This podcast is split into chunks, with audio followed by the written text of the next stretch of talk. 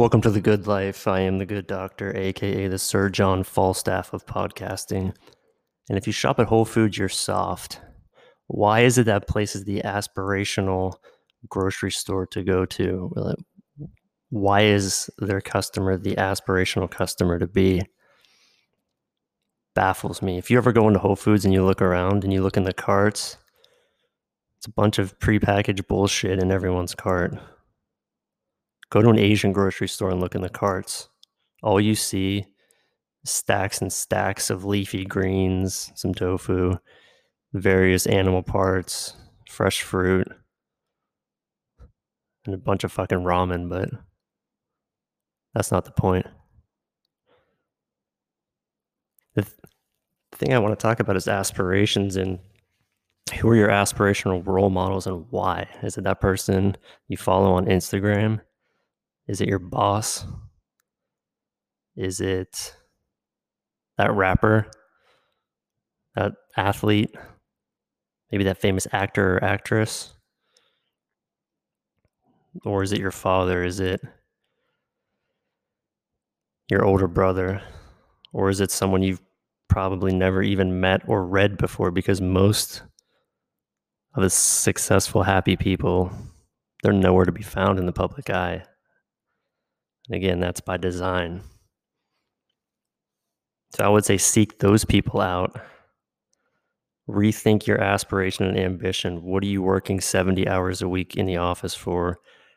Why are you getting a new phone every year? Why do you want a 3,000 square foot house? Why do you care about new clothes? Why do you care about jewelry? Why do you even wear a watch when you can look at the time on your phone?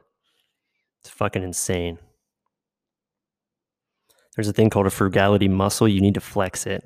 Most people are flabby as shit, like 80 year old old woman arms. That's that's your frugality muscle.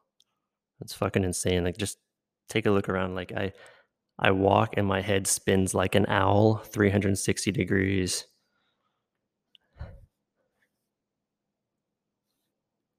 And the thing is, you need to practice flexing this every day with your purchases. Better yet, don't make any purchases. Like I said, stay home on Saturdays, one day a week. See if you can do that first. Whenever you stay home at your place, you can really prioritize your thinking. You can think about your upcoming week. You can think about your grocery store runs, preferably not to Whole Foods. Maybe you'll pot some herbs on your back porch. Maybe I'll go to a farmer's market and buy eggs and leafy greens. Maybe you'll go through your pantry and your freezer and think up creative meals with sardines, with eggs, with frozen chicken livers in your freezer that you've had for a year. Maybe you'll make a frittata. anyway, enough of that. Flex that frugality muscle. Both arms get big. Don't be a new male. N U M A L E. What do they what do they call them? Soy boys. The dudes who always pose in pictures with their mouth half open. Effeminate new males. Fuck that shit. We need strong men and women that flex muscles and are frugal and are domestic. The two most undervalued, underpriced things in the world are books and tea. I want to talk about books. How do I buy books? Where do I buy books?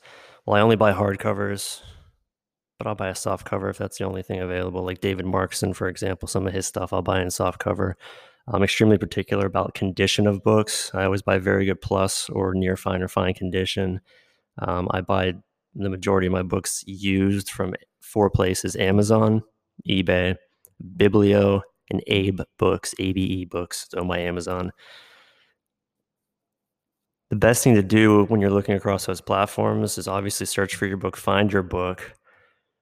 Whenever you find the book in the condition that you want, ideally hardcover, near fine, fine, contact the merchant outside of the platform email them ask for pictures i'm extremely particular i want pictures of the cover the spine the dust jacket the text blocks the pages Um, I don't like any writing in the pages. I hate tanning of pages when pages are yellow from the sun, usually.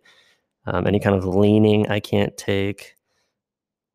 Dust jacket should be no spine fade. Although, if you're looking at books like Godel, Escher, Bach, uh, Stoner by John Williams, uh, Gravity's Rainbow sometimes has no, notorious spine fades. There's, there's a few of them, but anyway, for some of the books, you just take what you can get. But anyway, email these folks outside of the platforms. Ask for pictures of all these books. Generally, there's not pictures on these websites.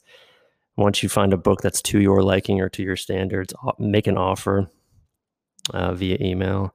Then, when they accept, uh, have them change the price on the platform and go ahead and purchase it. The funny thing with books is nobody values books. Even the ultra book nerd vendors who are selling these, they don't really value them as much as you know we do. So you can lowball all day long.